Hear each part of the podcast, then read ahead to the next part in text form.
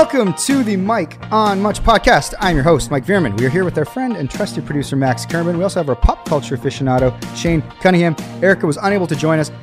Guys, it is the holidays. I feel like when people are listening uh, to this podcast, it'll be right around Christmas time if you celebrate it. If not, it is the holiday time. You probably are off work. You know, it's a weird year, of course, but um, we're all doing our best. Uh, guys, has anything been happening for the holidays? Have you gotten gifts for people? Have you received any, uh, you know, premature gifts before the 25th? Uh, how are you guys Yes. feeling? Oh, go Max. You go first. Well, I was gonna say, yeah, it is the holiday season, and typically this would be probably the recap of the pub crawl. You know, our, our annual Yeah. tradition. And you know, the pub crawl, uh, of course, couldn't happen, so it got moved to a backyard crawl, which we were all very excited about, and we were thinking of uh, activities. Uh, and then I think you know some of the wives, wives, um, rightfully uh, heard about it and said, "How many guys are going to be in my backyard on Saturday? Twenty? Absolutely, absolutely not. This is not happening." So one by one, guys started to drop off, and then it got moved to uh, the pub crawl Zoom call, and then I, I was kind of checking the messages on Saturday afternoon. And it got pretty quiet in the Champagne Boys group. Like nobody really seemed that interested in doing the Zoom call, and I wasn't really that interested. I, I the thought of it kind of made me more depressed because like it was like such um, a weak replacement for what the thing was actually going to be, and it just kind of reminded you that much more of the pandemic. And so that just like never happened. Am I getting that right, Mike? Did, did anybody have? A, did anybody get on the Zoom call? No, hundred percent. Like I think, I think you nailed it. I think that one, everyone has Zoom fatigue and screen fatigue, and it's just like we're gonna do this again. We've been doing this for nine months or whatever it is, and I think everybody was so excited to do this backyard crawl because we're like, listen, like we're gonna be responsible. We're gonna be outside. We're gonna be socially distanced. You know. But then, like the numbers do start. You know, everybody wants to be part of the pub crawl. Arkells release a single, pumping up the pub crawl. You know, so it's like the backyard crawl. It starts to snowball. Uh, and then yeah, like I, I didn't realize the numbers. I thought it was gonna be like ten guys, twelve guys. Like I, you know, but because I'm not thinking about it. And then when I saw in the group that it was like a big number, and we'd already started to hear rumblings, like you said, of you know more sober thought where it's like, are you guys really sure this is the right thing to do? You know, the pandemic is getting worse, the numbers are going up, we're going to be going into lock. And all of that started to gain momentum. And obviously, it was the right thing. And being the responsible citizens, I'd like to think that we are. We did call it off. But like you said, flies started dropping, like guys started dropping off in the group throughout like sort of the day before. And it was like, oh, this, this is, this is going to be over. And, and Sean Dawson, who really had spearheaded the effort this year to make a backyard crawl, organizing who was going to have the fires in their backyard, like he really put a lot of work in how the drinks were going to work and how we could do this all in a safe way. I could just see him getting like slowly more and more demoralized as guys were like, yeah, you know what, I'm going to sit this one out. Or someone's like, yeah, my backyard is not going to work. And he was just like, he's like, I'm getting Rochester P- PTSD because this is what happened with our friend Brody's uh, uh, diaper party the week of March 11th. that We were supposed to go to Rochester that Saturday and guys just started dropping off at the very start of the pandemic. And yeah, so he was pretty crushed for about 24 hours. And I didn't know if we would do the Zoom, like the pub crawl Zoom, but it just, yeah, there was no enthusiasm the next day in like the Champagne Boys message group. And so it, yeah, if people were Zooming, I, I, I wasn't a part of it. I don't know. Shaney, what were your thoughts as you were following along? Well, I thought I almost had something to do with it because Birchall was messaging me, "Hey, are you going to come on the backyard crawl?"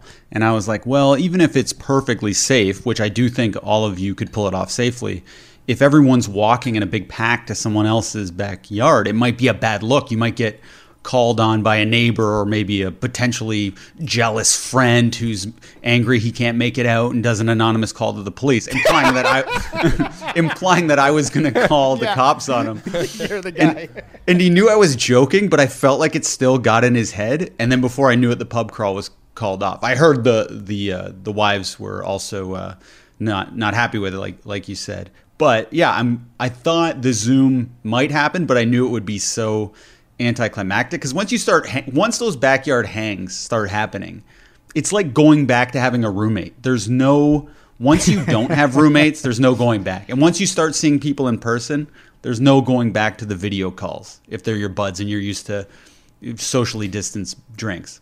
Well, the thing that it um, kind of reminded me of, I was listening to this podcast, The Gist with Mike Pesca, and he was interviewing somebody um, who is a former sports journalist who's now an academic who's done a lot of polling and research for why um, the ratings for sports isn't as high as people assume they would they'd be and because it was a little mysterious, right? Because people thought that when sports came back in August, like with the, with the NBA and NHL, like the ratings would be through the roof because there was absolutely nothing else to do. But sports kind of across the board, the ratings have been much lower. And one, and there's been a lot of hypotheses, one of them being like got, sports got too political and BLM, et cetera, et cetera.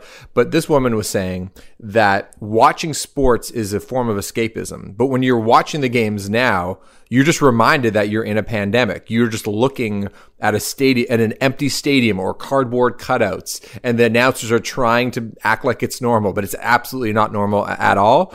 And that's what and I thought, I thought that was a really good observation because uh, it because it's not escapism right now. It, is a little bit and and we can all watch the Raptors and get excited about it but I think for the average sports fan the average person turning on the TV to, to watch you know, your home team that's not even allowed to play in your home city is actually kind of depressing. So that's kind of what it reminded me of with the with this pub crawl Zoom call. I'm like ah uh, this is just there's nothing I'd be I'd rather do less than than talk to all you guys on a Zoom call because it's just reminding me uh, of uh, that's the name of this. That's the title of this episode. Yeah.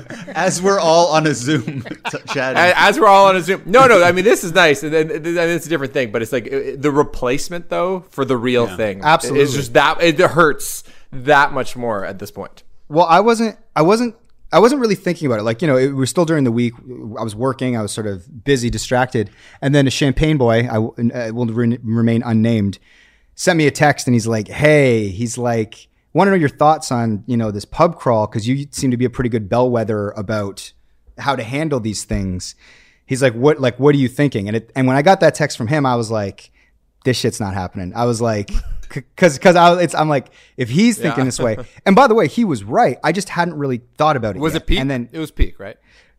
I I will not name names, but it was not peak.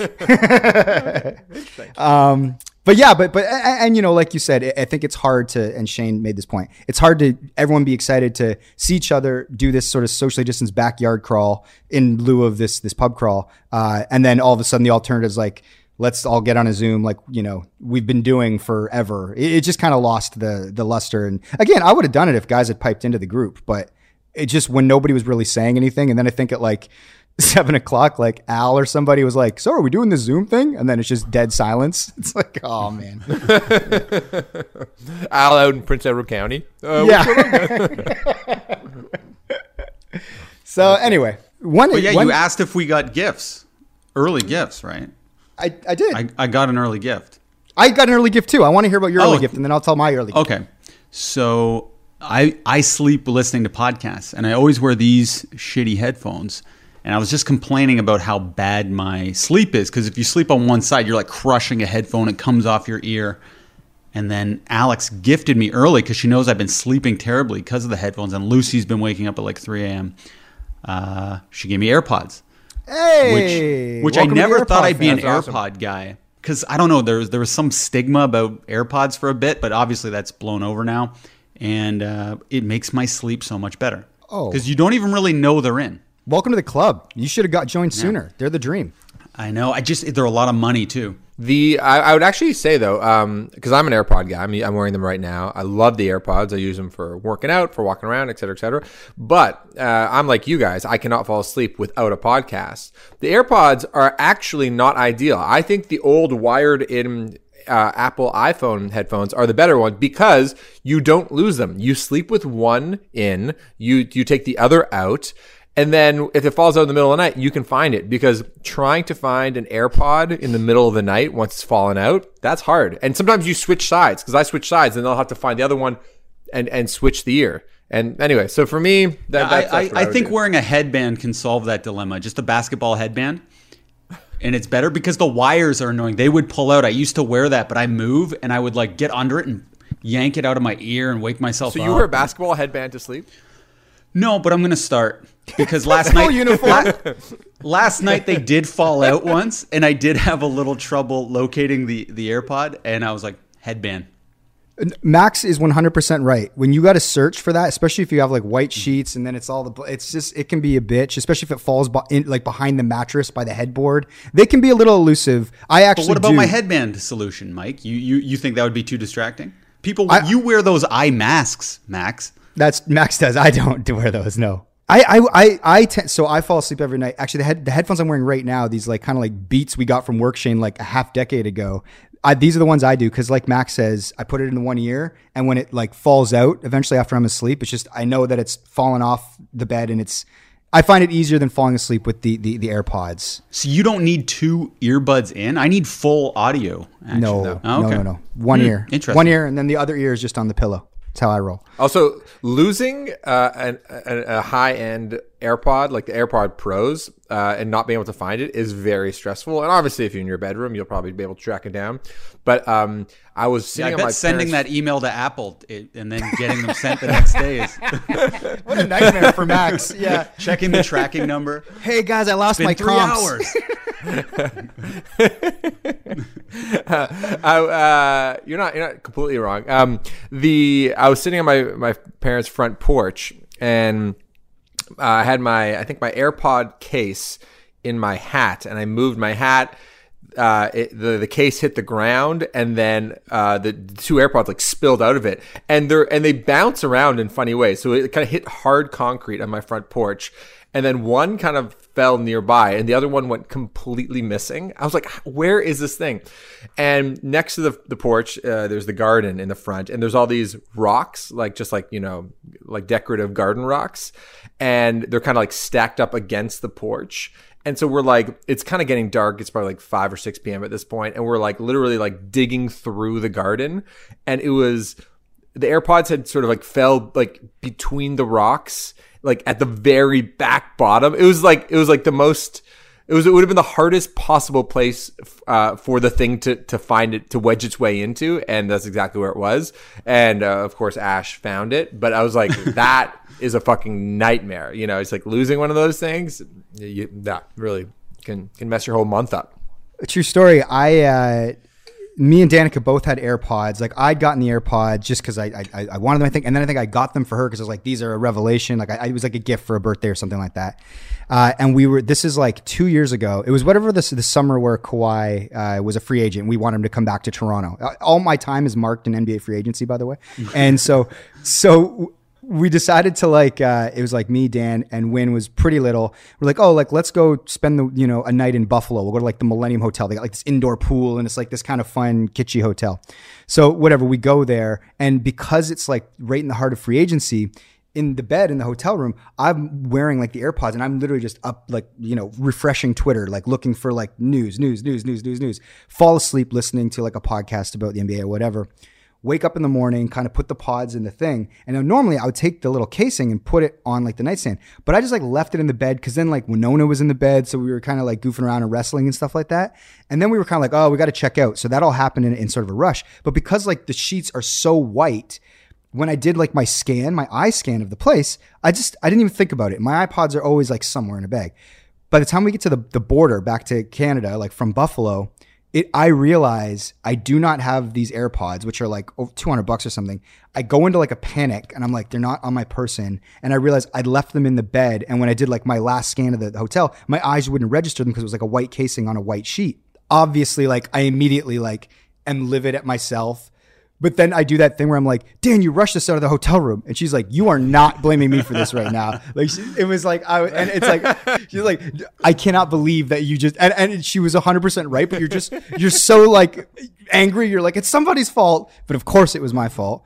And so I call the hotel and I'm like, hey, I know that these things are gone for good. And they're like, oh, well, you know, there's a lost and found. You should try them. And I call and leave a message and I call them again. And anyway, whoever was I don't know if it was someone cleaning the room, but somebody ended up with those those AirPods, and I hope they enjoyed them as much as I did. Uh, but then, ironically, the ones that Danica like I got for her for like a birthday, I just use those now. So. I, you know, she not only did I lose mine, but now I, I use hers. Not that she, she doesn't use them a ton, so it worked out. But yes, uh, Christmas time, I did get an early gift as well because it looks like uh, if people are listening to this, it is going to be sort of a tough time. Everything's in lockdown uh, here in, Ontario, so families aren't allowed to sort of be around uh, one another as we go forward. Um, but yeah, so anyway, in lieu of that, sort of pre-Christmas, uh, my brother dropped off a Christmas gift for me. Actually, my brother and his girlfriend Laura, uh, who's great, uh, we love her.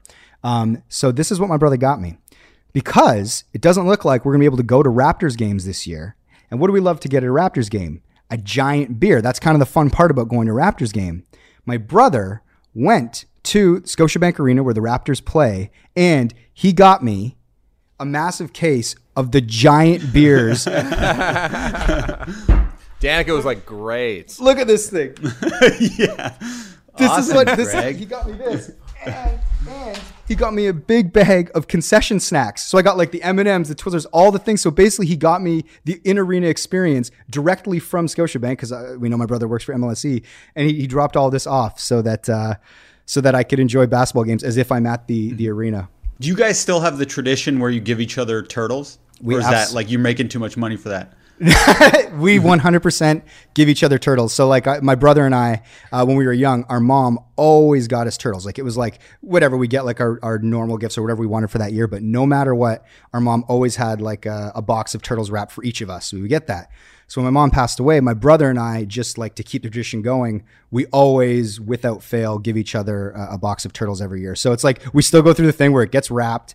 Danica usually wraps ours so it looks nice, and Greg's is like some shittily wrapped like in newspaper, and then we, we exchange it, and we and we uh, yeah. So yeah, we still do the turtles. Good memory, Shane. Yeah, man.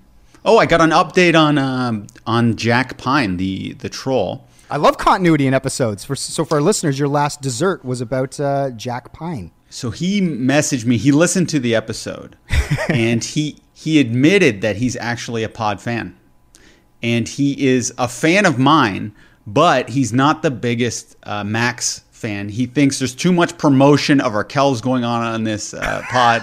and he's just, he thinks he thinks you're a man obsessed. It also turns out that he may want to have a threesome with my wife. What was what was your response to that? Yeah, are you gonna do it? Well, I, it's COVID times. I said, you know, it would be if word got out, it would be irresponsible of me. It's a bad look, I think, during this time. Okay, speaking. We'll revisit it later. Maybe this is too hot for this pod, but uh, and we can cut it if you don't want to talk about it, Shane. But do you remember when we were on uh, a vacation? A bunch of us, uh, we were in a nice warm weather uh, country. I don't want to. I don't want to time or place, but and there was a couple that basically tried to pull you into a threesome. Yeah, I do. Yeah, you don't forget something like that. Uh, yeah. Well, Oh, like- uh, one of many times. They started with Yeah. the, the, the the woman, like she kind of was like flirty flirty. Then the boyfriend enters the the picture. Yeah, and he started like giving me like a little massage.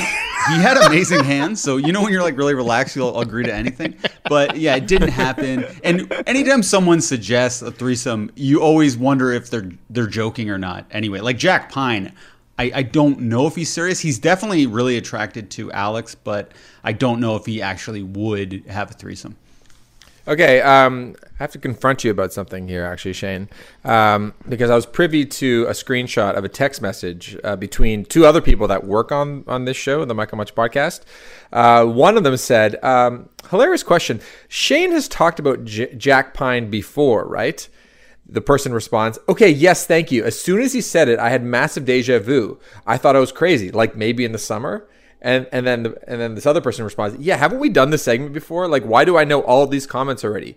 Yes, one hundred percent. So anyway, uh, the aren't- accusation is that you have already used this material last summer on a podcast, and we could probably pull up the document uh, evidence. Well, well, then so, so, so is is- this is this an old story, uh, Shane? Is this is this No. an old story? No, Shane, then what's is this, happening Is this is- an, Shane? No, no, Shane? it's not. Max, let me explain here. Let me explain. Okay. Max. So what's happening is if What's if in fact I am regurgitating the same stuff, this person has been messaging me for a little bit, but I do not think it's the same messages. These are new messages. I deal with a lot of trolls on a constant basis. I, I interact with them. Uh, and sometimes they reuse their material. But th- this conversation that I talked about just happened. It Okay, so it's happened. not just a And story that you my reactions were new. Yeah. No, and I and I thought, yeah, definitely uh, him him making the joke about um, when when I said, "Oh, no one's ever called me uh, clever or whatever," and he's like, "Oh, I don't recall anyone saying you're clever in the last message." Wrong takeaway. That was completely new, and this is a real thing going on in real time in my life. Okay. Well, uh, maybe we get producer Erica to uh, to run the tape. We'll, we'll, we'll find it. Okay, We'll see, yeah, yeah. We'll see I- how much they match. Okay. Yeah, I'm super curious. Would you What have think, a Would you have a trail of like Jack Pine messages, like going Yeah. back or whatever? So Yeah, it's like he I'll would look go at back. them right now here. Okay, just hold hold here. Okay, Jack Pine. Let's see when he first messaged me. Okay, he first contacted me in August uh, 23rd at 10:28 p.m. I think when he contacts me, he's usually like we can check if this is a Saturday or not, a Friday or Saturday, because I think he's usually had a few drinks. And he says, "How does it feel to sell diapers as your wife emasculates you full time? You used to be kind of funny and almost cool, and now this." So yeah, that so he he did a diaper thing, uh, his first message, but later on he asked if I was actually wearing diapers. So there is okay, a well maybe, maybe you just have a, a different troll that has the same routine, which could be true. You attract a certain type of person, I suppose. Mm-hmm. Yeah. But yeah, glad to clear that up. Yeah, that was a little. Max was like excited about his gotcha there. He was like got investigative those are- journalism. You really committed to that bit of the annoying reporter. What, what are your thoughts on like uh, um, sharing these messages in the sense that it's like it gives publicity to the trolls? It's almost like it's like they get what they want. It's like, would you think it invites people to to go at you, or you don't seem to mind in general anyway? Well, I think the fact that they they're a private account that has like zero subscribers and zero followers, I don't. I'd, I'd feel bad if it was like a real person who had their name out there. But the fact that it's it's not, I don't feel bad about exposing them, if, especially if it's funny, innocuous comments. Right. Like this guy is, it's rooted in humor and uh, good-natured ribbing, at least the way I take it. Even though it is, you know, insulting my masculinity, which I've never claimed to have anyway. So you know, I'm fine with that. I'm the first to say I'm not like classic uh, masculine man. Uh, speaking of masculine men, Max, have you had any early Christmas uh, gifts or Hanukkah? Anything for Hanukkah? Also, happy Hanukkah. We- Yeah, we do didn't you do that? No, no. We, we did for a few years when I was a kid. Uh, and then When's my- the last then- time you spun a dreidel? I don't know. It's been a, it's been a while. You have spun a dreidel though, right? Yeah, yeah, we did back in the day. I thought it was actually really winning because I was I'd get gifts for Hanukkah because the Jewish children get gifts, and then I'd roll right into Christmas, get more gifts, and I was like, this is the best deal ever. And that probably went from like age you know six to ten or something, and then my parents were like, all right, fuck that, we're not doing that anymore. It's just Christmas. Your your Jewish father doesn't really give a shit about this really to begin with. Like he was just sort of in it for the latkes, and uh, that's that, that's, That's all a we got. potato pancake for the land. Yeah. right? Yeah, yeah, exactly. Yeah, I don't think I've gotten any uh any gifts. Uh uh my friend Erica gave me a gift. I haven't opened it yet though. Not not producer Erica, another Erica. um oh, though I will say though, um manager Ash did receive a little envelope in the mail, and I've been thinking about like us getting older, and I'm really grappling with age and time moving too quickly, and all, and these things. Uh, you know, I'm sort of reminded that we're not kids anymore; that we're not a bunch of idiot 19 year olds. And it was a it was a letter or it was a card from Mike's family. Mike Veerman's family, which was uh, a really nice looking family card from our family to yours. And it was a really cute picture of Winona. And I was like, thinking, I was like, man, Mike is a fucking adult. Mike is a grown man. But I was- wait, and it really think kinda- Mike was the brains behind that? Danica Of course was he wasn't. Of there's course no Danica. There's no Of course card. he was not the brains. But I was thinking, I was like, oh, I was like, I wonder because Mike, um, you know, likes to have a say in any kind of creative. So it was like, who wrote the copy? Uh, who chose the photo? I noticed, I think, a matte finish. Uh, uh, do you want to walk me through, Mike? Uh, how, how many how many conversations you and Danica had? Because you like to get into the weeds uh, on this stuff. I, I think when it comes to any sort of thing you're involved with, you like to Yeah. have sort of like final edit. Um, uh, was there any arguments between you, and you and Danica about um, you know what was going to be said and presented on this Christmas card? I, I so I, I like to ha- I have an opinion. I like to be you know consulted in the process. Uh, you didn't think of the I- idea though, right? You it wasn't your idea to do it though, right? This is 100% uh, Danica's idea. Uh, and all those things that you mentioned, she's going to love to hear that. But like the, the messaging, the matte finish, all of those decisions, which photo out of, you know, we did like a little photo shoot or whatever with Win down by the park near our house. But like, you know, everything was her. Honestly, she came to me sort of at the, she shows me sort of where it's at. And then it's like, like, are you cool with this? I'm like, this is awesome. If I had a note, I'd be like, oh, maybe whatever. I had no notes. I was like, that's, that's great. And then she like, and honestly, like like Shane said, like she's the one that's like making sure we get addresses. Things go out to my family. So like all of that sort of like, you know, Adult stuff. Yeah. adult stuff. I was just adult enough. Here's the, here's the, I was adult enough to marry an adult. Uh, that was the Yes. that that was the the adult move I made, and then she's sort of really taken it from there. So like that, t- you know, that cohesiveness is really just all her. So all credit to her. But yeah, we sent out cards. Shani, you and Alex and, and Lou. It's and on my fridge right now. Ah, there I you was go. I was gonna send you a thank you message. Somehow I got distracted, uh, but I, I knew you'd be like, "Oh, that was all Dano." But I, I was Hundo P. actually gonna bring it bring it up here. It's on my fridge right now. Yeah, hundred percent, hundred percent. Dano, no no credit here, other than helping to make the baby and stuff like that. That was the fun part. No, So- yeah, it, it's a very cute photo. It's a good looking baby. Um, well, I'm, I'm happy that Ash got the card. Uh, Maxie, you also got one at your place too. But um, Oh, thank you, thank you. Yeah, yeah, yeah. I'll, I'll be picking up today, actually. Hey, um, what was I gonna say? Yeah, it is. That is a good move, though, if you can uh, do just like kind of send. I mean, Christmas cards obviously is somewhat standard practice, but I was listening to um, James Corden on Smartless. Do you guys listen to that podcast, Smartless? Uh, Smartless. I listened. I, so what? I didn't even know this podcast existed. So for our listeners, uh, Oh, this it's is so another. good. It's yeah. Well, it's a podcast with three dudes, much like ours. Uh, they're slightly more accomplished. It's it's uh, Jason Bateman, Will Arnett, and Sean Hayes. Obviously, these are all very famous sitcom actors and film and whatnot. Uh, and the the reason I came to it is because somebody sent me, and I'm bummed that I'm blanking on this. Was it Jeff Sykes? Somebody sent me Paul McCartney on on on Smartless, and the way that their their their their bit works is, is like the three of them, I guess, are close friends. They get on, they do kind of what we do, but then every episode, one of them brings a surprise guest. So for this episode that I listened to, it was the first one I ever listened to. Sean Hayes brought Paul McCartney, and it like obviously blew Will Arnett's and Jason Bateman's minds. And so as I was listening to this, I was just seething with envy. I was just like, oh my god, I'm like this is like it was so good. Uh, Maxie recommended the Ron Howard one, so I literally listened to that yesterday. So insightful and interesting. I think I think the stuff that Ron Howard said about leadership, uh, about creative, Mm, That's about what I loved. Yeah, I loved. oh, that. about him directing, uh, Oh, the so good. collaboration process. Like What are Shane- the Coles notes? What what's some good tips here? Shane, Yeah, do you not it's listen to this podcast?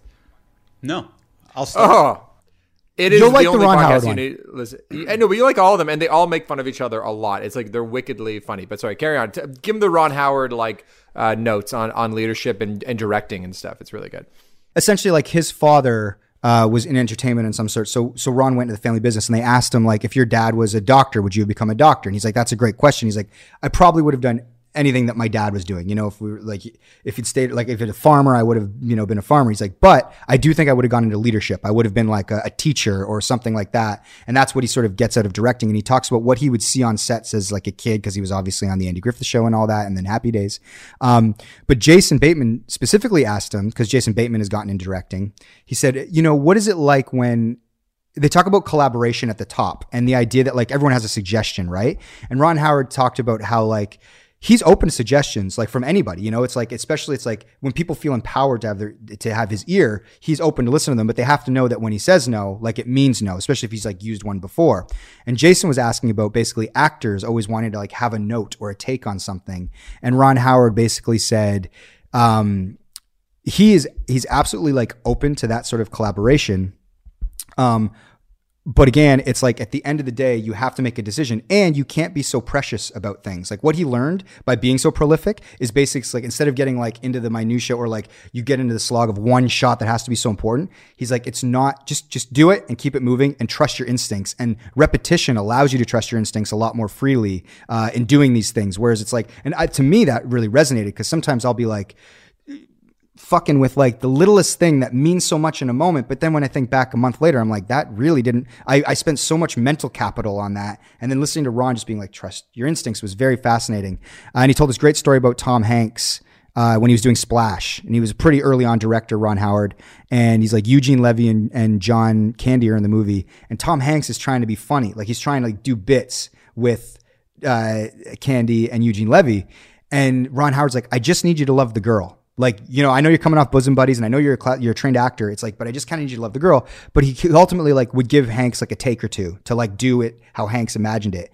And he said when he got into the editing room after they'd shot and everything, he was like, holy shit, like this guy's a genius. Like he ended up using all of the Tom Hanks instincts takes. Uh, and that sort of made the movie. And so anyway, they, they all started talking about how that's actually the greatest feeling when you do sort of like, okay, let's try it your way, and then that ends up winning. He goes, listen, and everyone likes to be right. He's like, I do like to be right, but I do love when one of those things comes to fruition. But did anything stand out to you about the leadership conversation? By the way, I just Yeah. did like half the bit. You just listen to the podcast. Ron Howard tells it better than I do, but Yeah, well, just just the one part about how uh, well you, you mentioned off the top that um, if you are open to suggestion and you and you allow it sometimes and you give the thumbs up, people will respect you when you say no too. You know what I mean? Like so, it's like if you're saying, okay, we can give it a shot. Oh, that was a great idea. They'll, they'll also yeah uh, believe you when you say mm, that doesn't work. Let's keep moving.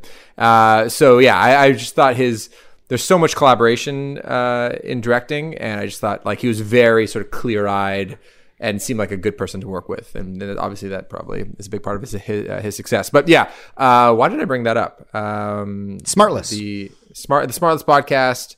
Oh, sorry. Yeah, we've really got off topic here. So basically, Corden was on last episode, and he talked about how he was trying to convince Paul McCartney to do a thing for him. And McCartney um, was like, ah, there's so many people who are asking me to do this and that. And Corden said, listen, if you do this for me, I'm going to name my first child after you. So, th- so the the so Car- uh, Corden has his first kid, and his middle name is McCartney. And McCartney send him a blanket saying like from one McCartney to another, like you got a great dad from Uncle Paul or something like that. It's like a really sweet thing. And I was like, man, if you're just like a rich guy or rich person.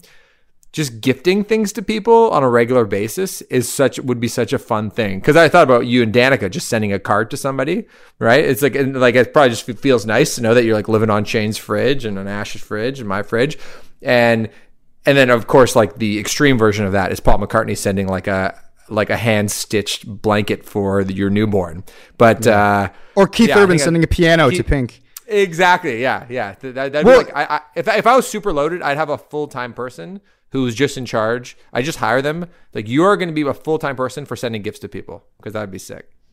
Yeah, well, that's the thing. You, I think, in order to do it, you have to be a thoughtful person inherently, and that this is like Danica's one of her superpowers is how incredibly thoughtful she is that she would do that. Because if it was if it was just left to me, it, you know what I mean? Like, and that's one of the things. It's so funny you bring that up too, because I was sitting here the other day, and I was just thinking, I'm just like, man, that's so like nice that she did, because like it went out to so many people, like in my life, not just our life, but like, and I was just like, man, I'm so happy she did that, and it's probably something that I wouldn't have done on my own or at all. So I'm just like it, it really does it does go a lot way but it's yeah that's she deserves all the credit and i i deserve none when it comes to that If you were single, do you think you would have a Christmas tree in your place? Me? no, it says send out cards. send out cards. Just of me enjoying a drink? Happy holidays friends. Mike with a Coors Light, just like Yeah. a selfie. I'm, I if listen if if, if if if things don't work out i'm going to start doing that actually because i think that's hilarious. Uh no i wouldn't but i wish i'd thought of it because how funny would that be? A little narcissistic but hilarious. Yeah. uh but no christmas tree I didn't. I never. When I li- when I lived on my own in downtown Toronto and, and I was single, I didn't. I never put up a Christmas tree. I remember one year for Christmas because everybody was in Hamilton. I was in, in in Toronto. I've told this story before, but like on Christmas Eve, again, like I was single in downtown Toronto. And I just remember like I went out to get like I was like, oh well, I got to eat, and it's Christmas Eve, which is normally this like joyous time where like you look through somebody's window and it's frosted and they're singing carols and you know drinking eggnog and shit. But I literally was just like walking down the street and I went. I was like, I'm gonna go get some Indian food. So there's this place called Little India around the corner from my place. And the thing is, I actually it was really nice. Like I think I threw on like I think I marathoned like I don't know like Lord of the Rings or something that night, and I just like ate my Indian food. And I, I've told the story, and every time I tell it, people are always like. Uh oh, he's told it before on the pod. I have, I have full disclosure. Oh. not, no, not not on up, the pod, Erica. not on the pod, not on the pod. Uh, but whenever I tell it to people, people always go like, like, ah, like they have sympathy for me, like because I was alone on Christmas Eve. But I truly like, I didn't feel lonely. I just felt like I had it, like I could do whatever, the th- I- whatever I wanted. I didn't, I didn't feel sad about the thing. And I've always said that, like, I know some people when they're alone, especially in you know the modern uh, sort of era, this current sort of phase we're in, it can be sad. But I never felt sad being alone. I just felt like I had the autonomy to do what I want when I want. I could sleep till two in the afternoon. I could stay up till three in the morning watching movies. Uh, and so even on Christmas Eve, I kind of enjoyed the experience. Um, but I did not have a Christmas tree. No, And Max, when are you the type when you get a Christmas card? Because you mentioned the fact that you would put it on your fridge, but I feel like you're like the type of guy you get a card, you go, eh, and just throw it out. I could not be seeing you like find the magnet and have it on the fridge. Like, are you that No- type of guy? No comment. Okay. Uh, uh, okay, I, I have to go pee really bad. Okay, uh, one second, and then let's I actually have to go topics. pee too. All right, pee break. All right. Do you have to go pee, Mike? No, I'm good. Oh, Shane's in a robe too. The stand up is really funny.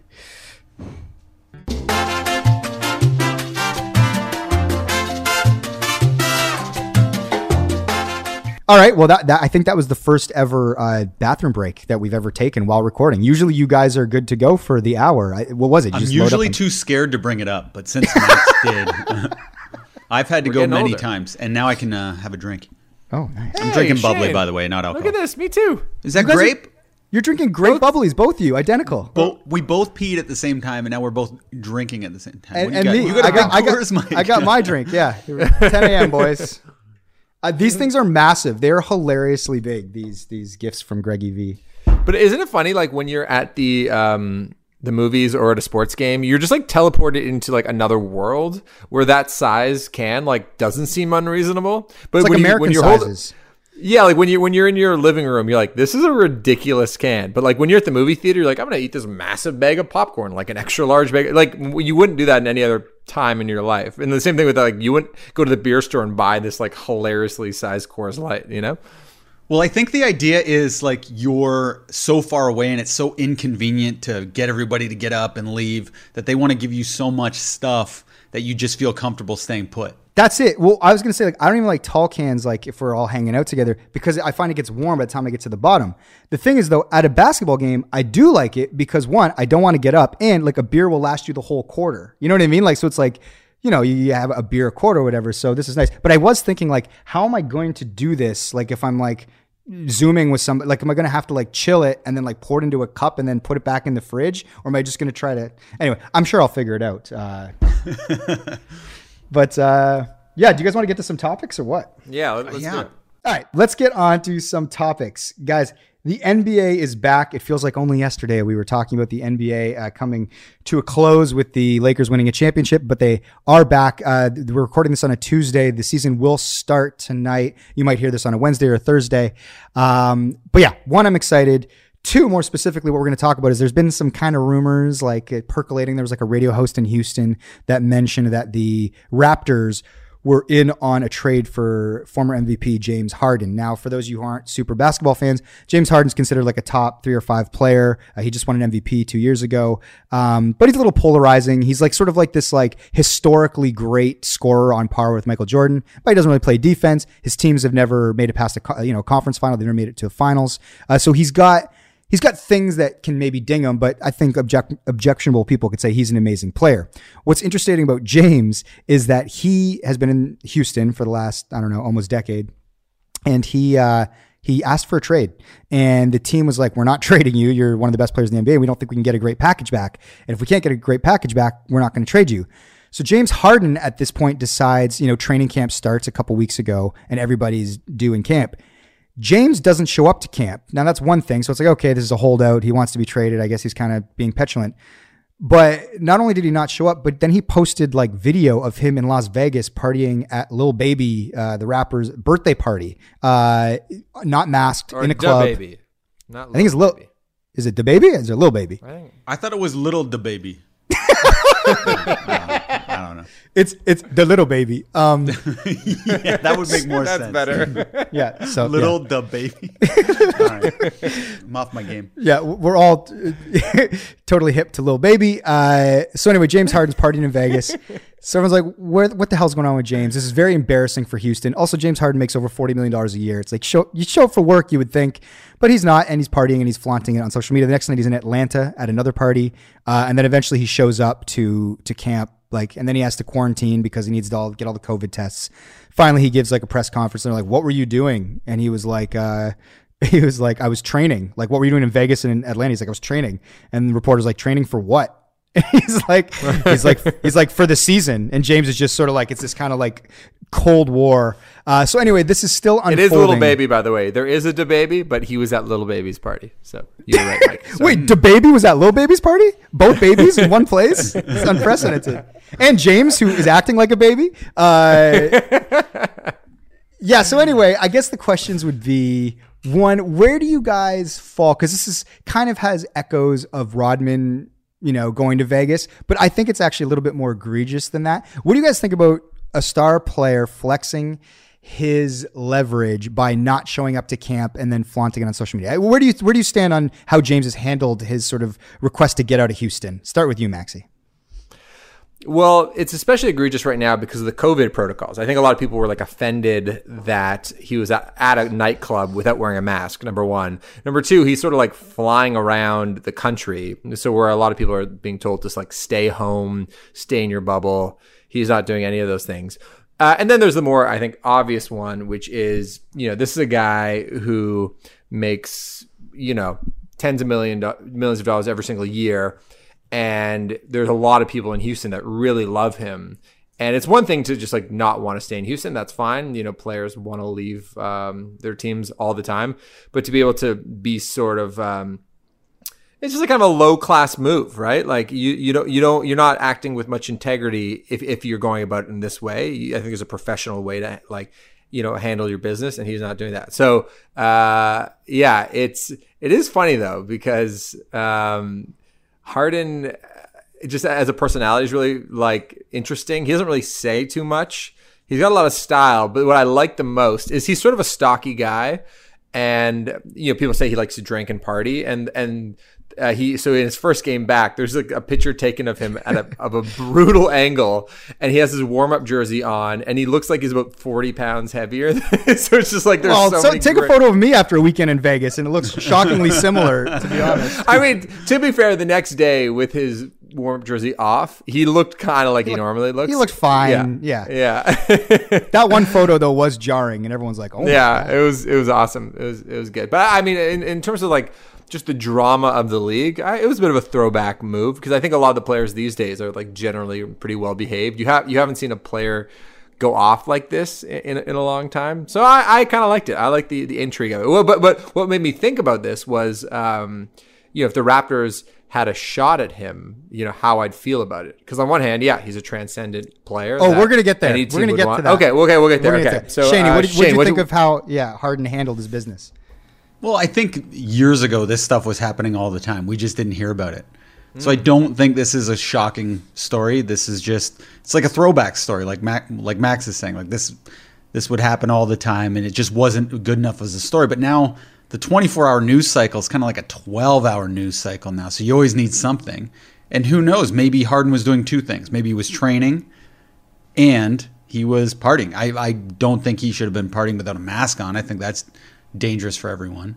And uh, to his to Harden's credit, he played pretty well. I thought w- yeah. when he w- was out there. He looks like so James Harden. Yeah. If if you can still produce results, I think that is a bit of a save all. But if he was terrible, like if he was objectively horrible and like a completely different player, then I would feel like oh maybe he wasn't. Uh, maybe there would be more of a leg to stand on to accuse him of these things. Okay, so the right? second because aren't, aren't don't results just speak for themselves? Uh, yeah, I mean, I guess there's like that line, like however hard line you are about sort of like what is expected of you and what the money is for, and it's like you if you make over four million dollars a year and you have to be in camp on this date, like it's like if we don't show up for work, there's consequences. You know what I mean? That being said, James Harden is one in a billion. Uh, sort of, t- he is unique. He's special and he's different, and you know what he's worth to that franchise. There's just, I think there's a lot of nuance to the conversation. But I think for a lot of fans, the black and white is basically like, this is your salary, show up to work because I have to go to work. And if I don't, there's consequences. And for James, there won't be. And like you said, he, he produces. He looked like James in those preseason games. Um, and we don't know the conversations going on behind the scenes, right? We only know the headlines, and that's what we read, and we get mad because we couldn't get away with that. But who knows? Maybe he was messaging them, telling them that, and the the, the coaches and everybody just didn't want to reveal it to the press because then they'd look bad.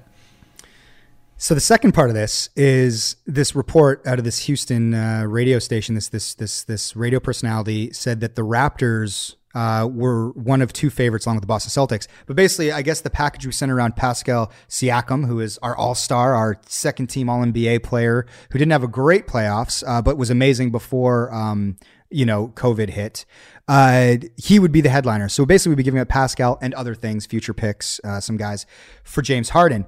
So this creates this kind of funny thing where you go on Twitter and you look at all the comments uh, that sort of come up, you know, around in the the sort of response to this report, and a lot of Raptors fans are like, "Oh hell no, hell no, hell no, hell no." And then other people are like, it's James Harden. Like he's literally like he's he's one of the best five players in the league. This is sort of the Kawhi trade all over again. Do you guys like the idea of rooting for James? And do you feel kind of do you feel kind of bad being like, yeah, Pascal can go? Like, you know, this is that that, that fandom. What is fandom and, and loyalty and all that from the fan to the player or the player to the city? I think after uh, we've got a taste of the feeling of a championship, um, I think more Raptors fans would be like, listen, we developed Pascal, we made him to an all star. He's he's a part of the fabric of our team. He helped us win a championship. But in the NBA, you don't win a championship unless you have a top five to seven guy on your team, period. It's really hard to win otherwise. So I think people and as sad as it was when when Kawhi left us, like the high that we still have of the championship. You're wearing a championship hat right now, Mike. Like it's sure still uh the, the chance to compete for that uh, is something that is so special. And I and I so I think Raptors fans would be like, look, we're in Toronto. We would never have a chance to sign a, a top tier free agent um, in free agency. This is the only way that kind of player will come to our team unless we draft them. I think we have to do it because, and then we can still feel good that Nick Nurse is still our coach. The supporting cast around James Harden would still be like our guys that we've developed and drafted. And uh, yeah, I, I, think now that we've had a taste of that championship run, it's just like we want that back. And I don't know if Pascal would be the person to to lead us there. That that'd be that'd be my take. Shaney boy. Yeah, I think for me uh, and a lot of people, more than rooting for Pascal or any other players, like you're rooting for Masai and like you trust mm. his decisions and anything he says because that Kawhi move was so polarizing and I, I was unsure ultimately it obviously won us a championship. So you'd like to think, okay, in, in Masai I trust, and then whatever he says I, I, would support. It would be exciting though, personally. Like if if Harden came here, I feel like he's such an exciting offensive player. I'd like to. To, to be rooting for him on our team instead of against. That's actually an interesting thought, uh, Shane, which I hadn't really thought about in those terms. Where it's just like players kind of come and go, but like you know, organizations often have these like foundational employees, whether it's Masai, who's the president of the team, or, or Nick Nurse, who's who's the coach. You think about a team like Dallas. It's like the Dallas Mavericks. Obviously, is Dirk Nowitzki, who they drafted a long time ago. Now Luka, um, but it's really Cuban, the, the owner of the team, and Rick Carlisle. Those guys have been there for 20 years almost. So it's like you do have a, an emotional attachment to like the infrastructural, you know, members of the team more than the actual player players in a sense. Uh, like, are you attached to Pascal at all on an emotional level? Either of you? I am. I, I yeah. I am, but it's not like I don't have it. Yeah, it, it's not like it was with DeMar or even Jonas Valanciunas. I was really bummed when Jonas got traded. Kyle would, would be different though. Kyle would be different. Oh, Kyle's Kyle like yeah, because we've been on such a roller coaster with Kyle where we loved him, hated him. Everything. Yeah, yeah. He's so it'd be been, so weird yeah. if he left. Um, I was just going to say, Maxi, what you were saying about uh, executives, which Shane sort of triggered, like John Poplis and I were, were talking about the idea of fandom in the modern era, whereas like the players, like you actually do we're become fans have become more sophisticated about rooting for the organization and the game outside of the game. Like a, a Tuesday night against Charlotte becomes far less important than free agency than rooting for Masai or Bobby Webster or Mark Cuban. Like you, it's actually it's it's actually better for the fan to be able to root for the organization because players are going to come and go, players are going to get injured, players are going to let you down. But if you have a good infrastructure, it's it's almost like it's given fans a way to root for a sport 12 months of the year instead of just on the season or during a game. You're, you're, you're rooting for all these other nuances. And then you have these superstars at the executive level. Like Masai is like the LeBron of executives. And so it's like, we're like, well, we got him. So as long as we got him, we're always going to be competitive. And I think it's better because a lot of people lament, they're like, what about the old days when we used to just care about, you know, the game that happened on the floor? I'm like, I think this is better for fans because now it's like, we get a much larger game to root for. It's it's like a, a, bigger sort of game with a lot more nuance than just pick and rolls and whoever wins or loses at the end of a night of a single game. How do you feel about uh, you know, Shane mentioned, he's like, well, if he produces, he produces. Like, even if he got drunk the night before and he still scores 35 points, then what's the problem? I mean, the other side of that argument, obviously, is it's like, well, he could have scored 45 points instead of 35 points, you know, or he could have been a little more helpful on defense. Like, is there any excuse? Uh, is any excuse good enough? Uh, or should players that are getting paid millions of dollars a year only kind of go to bed early, train really hard because they've, you know, they've made that commitment to the team and they're getting paid handsomely for it. Well, you have to enjoy uh, your life. I know, you know, at any at any level, like Mike and I certainly have gone out and then we've come back to work and probably not been as sharp as we could have been, but we've been pretty sharp. And I think you've probably played a few shows, maybe hungover, Max. You, you, was, you. Too, I don't want to tell a story that you've told like before, but dipl- diplomatic way to put it. Uh, but, but, but, but, you're right, though. You, are right. You told a story, right, Max, where you played a show hungover. I think it was filmed, and you just wanted to barf. And it's like you, yeah. you robbed your fans, Max. yeah, well, I mean, the only difference is, is that there's like a physical prowess that is needed to perform against elite athletes versus I'm going out to uh, explore the city, to tell stories, to meet people. Oh. Uh, you know, this informs my songwriting. You guys go out and get wasted before a big creative brainstorm. Your juices are flowing differently. Maybe you, you're going to say something that's genius that you wouldn't have thought of otherwise if you had a full, proper night's rest and worked out. So I'm, I'm just saying the lines of work are a little bit different. That's all I'm saying. True. But Harden's uh, uh, has an artistry with the ball, and maybe he comes up with different stuff when he's out drinking with his buddies. Him and Lil Baby yeah. just talked crossovers actually yeah. in pull-ups. Yeah. yeah, that, that'd be funny if he just like he just like his brain worked in completely different ways, like on the court the next the next day after like partying, and he's just like wouldn't have thought of that. Like check with this like reverse layup. Like I wouldn't I wouldn't have done that. Uh, well, there's the one player who he was on acid. This is baseball, and he threw a perfect game on the pitcher. Acid. Yeah, for mm-hmm. the Pirates. I don't think this is this is kind of related, but I'm just kind of obsessed with it. Um, I think I might have sent it to you guys. Uh, uh, so Chance the Rapper uh, is being sued by his former manager, uh, Pat the manager.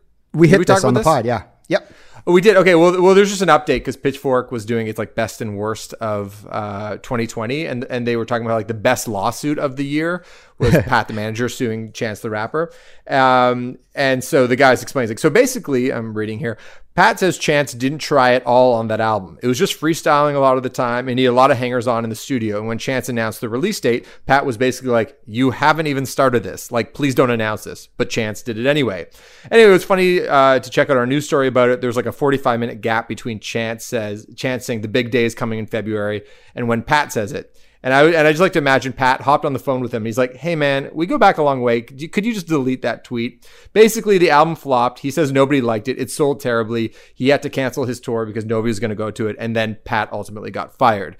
And anyway, this is just an example of of a person who didn't take his job seriously and thought they uh, were were the golden child, and and it didn't work out. They they, they weren't listening to management uh, in the way James Harden wasn't listening to management, and and it actually didn't go so smooth. But what if that album was the best album he ever had?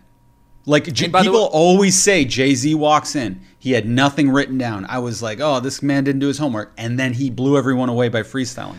Lil Wayne, same thing. I mean, never writes proof, anything down proof is in the pudding. This is it. It's like if that album had sold really well and and Chance is like, listen, the way I create is I got all my boys in the studio and I just make stuff off the top of my head and and everybody loved the record, then I'm right, you're wrong. And and James Harden, if he goes out and scores 55 after going to a strip club, then he's like, this is the way I do it. But it's like the, the results are what they are. And Chance the Rapper's album, everybody unanimously did not like it, and the the tour sold terribly proof is in the pudding. So time will tell, I guess, uh, when it comes to these kinds of things.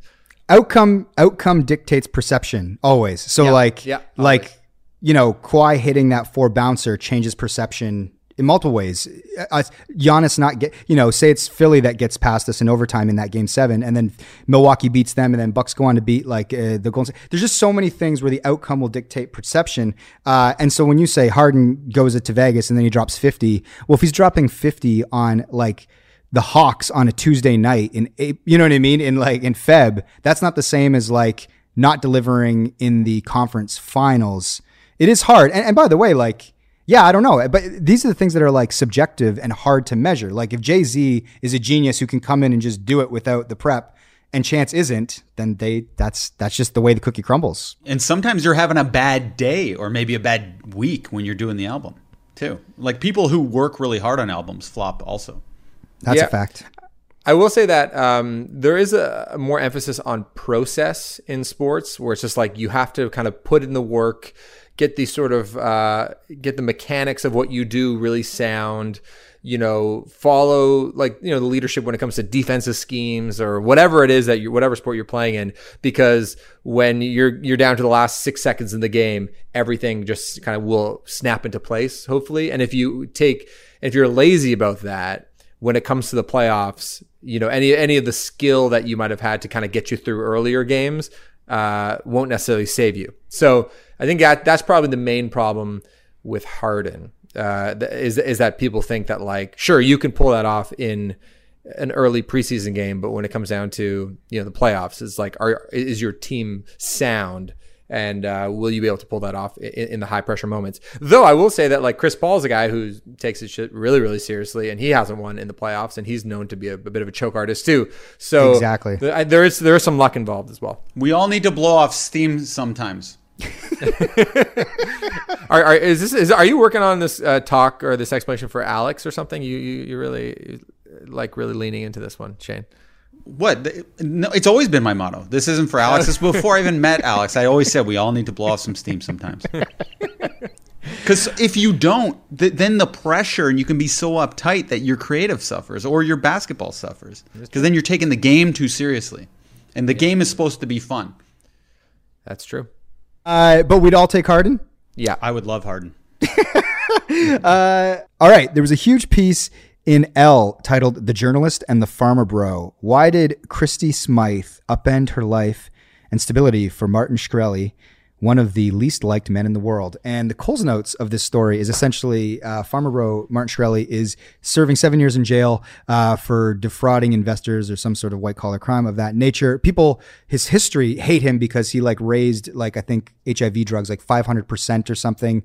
Um, he also bought like a Wu Tang album, like the one album in the world. There's like a bunch of reasons why people just sort of dislike this guy, and this is before he got busted with the sort of the the defrauding investors. So he's been doing seven years in jail. This woman, Christie Smythe, uh, was covering him for Bloomberg. Uh, so I guess through a series of interviews and going to his court appearances, uh, and then he eventually ends up in jail. He gets convicted.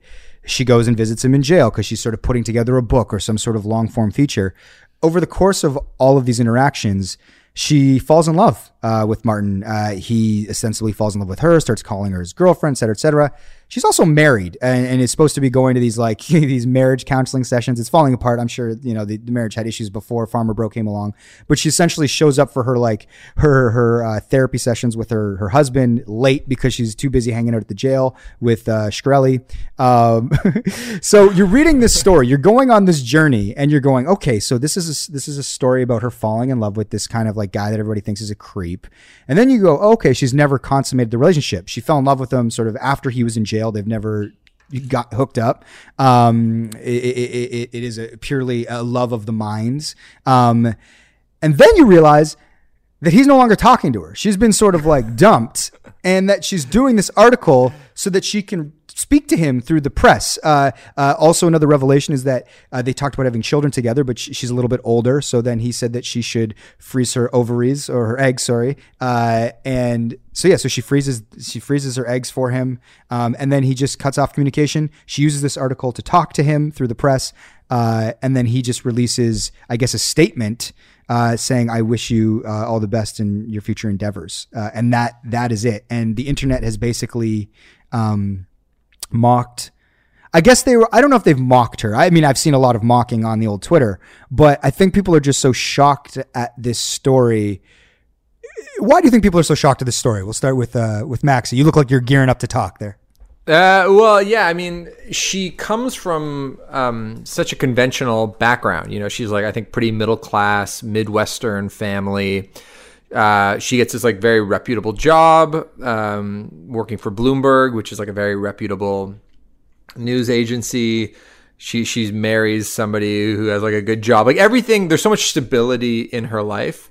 Um, so to see somebody throw that all away for for one of the most hated people on the planet, um, and then also just be so delusional about the whole thing is is what is like so shocking about it. Which, which and I was trying to think of a comparable. It's like what's what's an you know people like leave their marriages all the time, obviously, um, and you know obviously there there are people who are obsessed with like killers in jail. Not to say that Shkreli is a, a, killer, he's not, but like people that are like obsessed with like famous people that that have done bad things. You see this happen but, all the time. Like Charles Manson had like a woman that loved, you know, like people fall in love with jailhouse people, get married. You know, you know ex- that stuff is common. That, that that stuff happens all the time. But just like her profile of, of being the person who falls in love with him, that is, I think, like the most shocking thing. How she went from this very stable, sturdy person to uh, you know to being yeah, but that's seemingly sometimes women, uh, sometimes people in general, they like the bad boy. that, uh, can you speak from experience, Shane? I'm not a bad boy.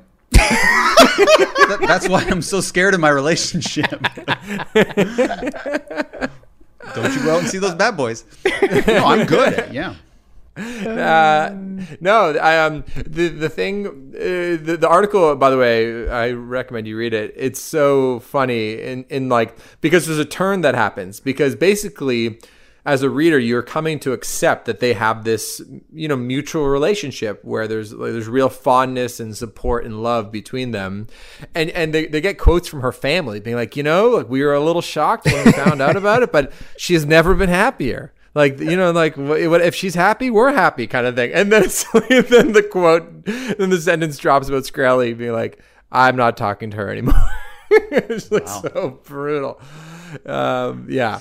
Um, shane what do you think? I'm, I'm just wondering too how the attraction started because sometimes when people get in prison they start working out a lot you got to pass the time. So i wonder if every time she began visiting him he just started getting a little bit tighter and more jacked and then she fell in love with him on like a shallow basis maybe.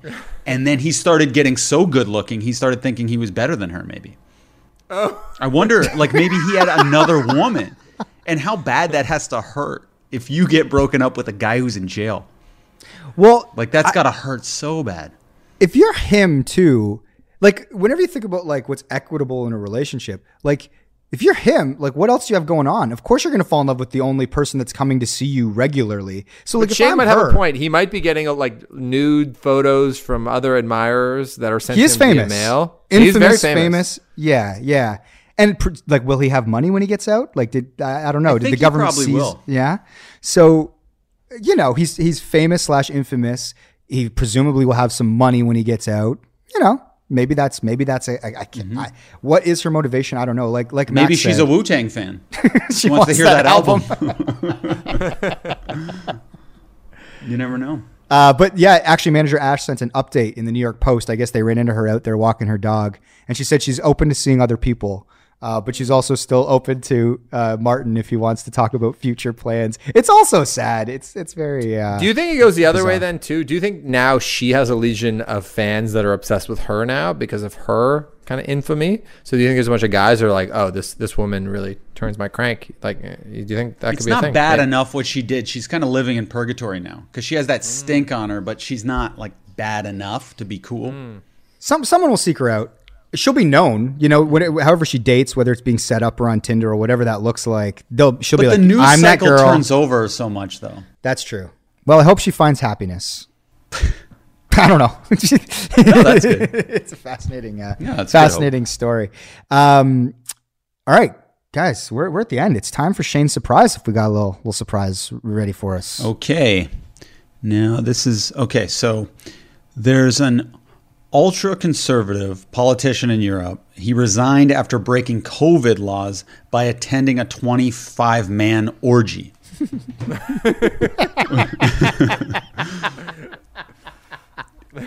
so I was just wondering, like, what is the most, uh, the furthest you've gone for love or passion in your life? Like, what is something that is like, it doesn't have to be love necessarily. It could just be like something you've done that was so like risking it all for something you're passionate about. Hmm. Well, I mean, this is, I, am assuming he's a closeted politician. I think I saw a headline about this. Was that the, the hypocrisy of being a conservative politician that is like a closeted homosexual. That's part of the hypocrisy. Also, like f- you know, flaunting COVID protocols. Like what, what's what's what's what's the issue? Why do you have to resign? Probably because he was. Yeah, I only read headlines, Mike. I'm coming up with these. it's a strict rule I have about the desserts. It's more to spark an interesting conversation in another way. Yeah. Oh, it's yeah. No, that- that's a good question. It's like, what what are things you've done that are like spontaneous, and and you look back on it, and you go, oh god, I can't believe, can't believe I did that. Um, when I when I was in grade um, ten, uh, I had a crush on a girl who was in grade nine, and she told me, and we were like chatting, and we were friendly. Um, maybe it was like yeah, grade ten and grade nine, I think. And she mentioned that she was uh, her she was a, a gymnast, so she was doing gymnastics. Like she was very into that world. She'd done it her whole life, and she was like, um, "I'm I'm going to I do gymnastics on Friday night, uh, you know, over at U of T." I was like, "Oh, cool, that's what I'm doing." I was like, "Okay, cool." So then I thought, and this is kind of speaks to my sort of like I think blind optimism or just general like a sense that things will kind of work out in my favor is uh, I was with my friend Aiden and his house. Uh, the U of T gym was on the way to his house, so I said, "Oh, hey, Aiden, I know we're walking to your house. Why don't we just stop by at the U of T gym? We'll say hi. We'll just say hi to this girl. Uh, her name is Leia." And then uh, he was like, "Okay, cool." So basically, we went to the gymnastics class, and I like kind of poked my head and I like I waved, and she was like mortified. She's like, "What the fuck are you doing here?" Like, and I feel like there's been other things like like yeah, where it's just like yeah, that kind of thing where I'm like, oh, I like I assumed it was sweet and Yeah. and cute, and that and she'd be flattered. Uh, and then it was it was sort of like the opposite thing happened, where like that that romance was uh died, I think, on the spot there. So I think that that, that You that- never even got a smooch. Never got a smooch. No smooch. I think. Oh, no, man. no, no, no smooch. I wonder if she's regretting that now, though. no, she, you know what? We're friends. She's she's actually pregnant. So congratulations, Leia. She, She's She's with little baby.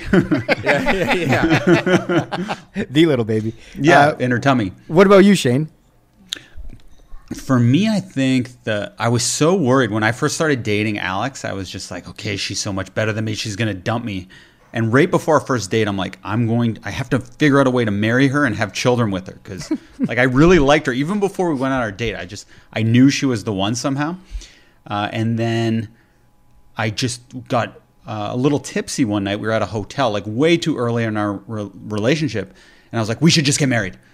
And that was my way to like lock it down. And luckily, she agreed. Like she was, she was in an agreeable mood because we both drank like a bottle of champagne, and now we're married with kids. So to me, that was like the biggest gamble because I could have looked like such a loser. I didn't know at the time Alex has a similar mentality as me and similar enthusiasm and jumps into stuff all in. So for me, that was kind of the biggest uh, thing I did for passion and love, and it worked Good out.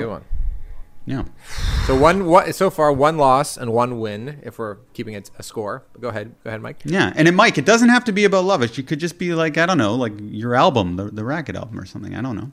Yeah, I, I, I mean, well, I would say like that that Blue Racket album that I I wrote. So basically, I- I was I was in love with Danica. Um, I fell in love with Danica, but I had dated like a friend of hers in like in high school, and so it was a little bit tricky because that friend was like not really feeling the fact that Dan and I were starting to kind of fall in love. Um, so what happened though was like in this kind of purgatory, I was like, ah, like Danica's too, too like, um, principled to cross that line, even though it was like the other one was like a high school thing. And now we were in our like early twenties. So it felt like en- enough time had passed and, you know, reasonable adults and all that sort of thing. Um, and like the You were her Martin Shkreli. yeah, yeah, yeah. um, and and so in that time where I kind of felt like, oh, like I, I feel like I'm in this sort of like situation where I love this girl Danica, but I it, it's not going to happen because she you know she won't date me because her friend isn't cool with it and all that stuff. That ended up making me write like a bunch of songs that ended up on that Blue Racket album that are all sort of about her. Um, and when I think back, I'm like, I probably wrote that whole record just to like let her know I love her without being able to sort of like consummate it. And then that ends up leading to her being like, yeah, like I, you know, we find a way to make it work and we sorted it out with the friend. And the friend was ultimately like, listen, this does seem like, you know, if you guys love each other and all that, you have my blessing. And hey, man, a baby and a Christmas card later, it all worked out. It worked. yeah. Yeah. now, does consummate always mean sex? Is that what? Because I think it just means like to make it happen. oh, okay. Like Yeah, you- if you're if you're a consummate professional, it's spelled the same way, right? I think consummate. I think just make it make it official is consummate. I think you can, but but you could be right. Maybe it is fornication. Let's look it up for our listeners so that people don't use it wrongly in the future. Consummate. Here we go, gang. I love I love uh, getting these things settled. What does consummate mean? Here we go. Consummate. Make a marriage or relationship complete by having sexual intercourse. Oh wow! and then the But second one also- is go for it, Max. To finish, complete, consummate a business deal, to make perfect. So yeah. Hmm. There so you go. both. Yeah. Nice. I, I did both simultaneously while making love. I was like, "Are we official?" Yeah. She's like, "Let let's finish, and then I'll give you my answer."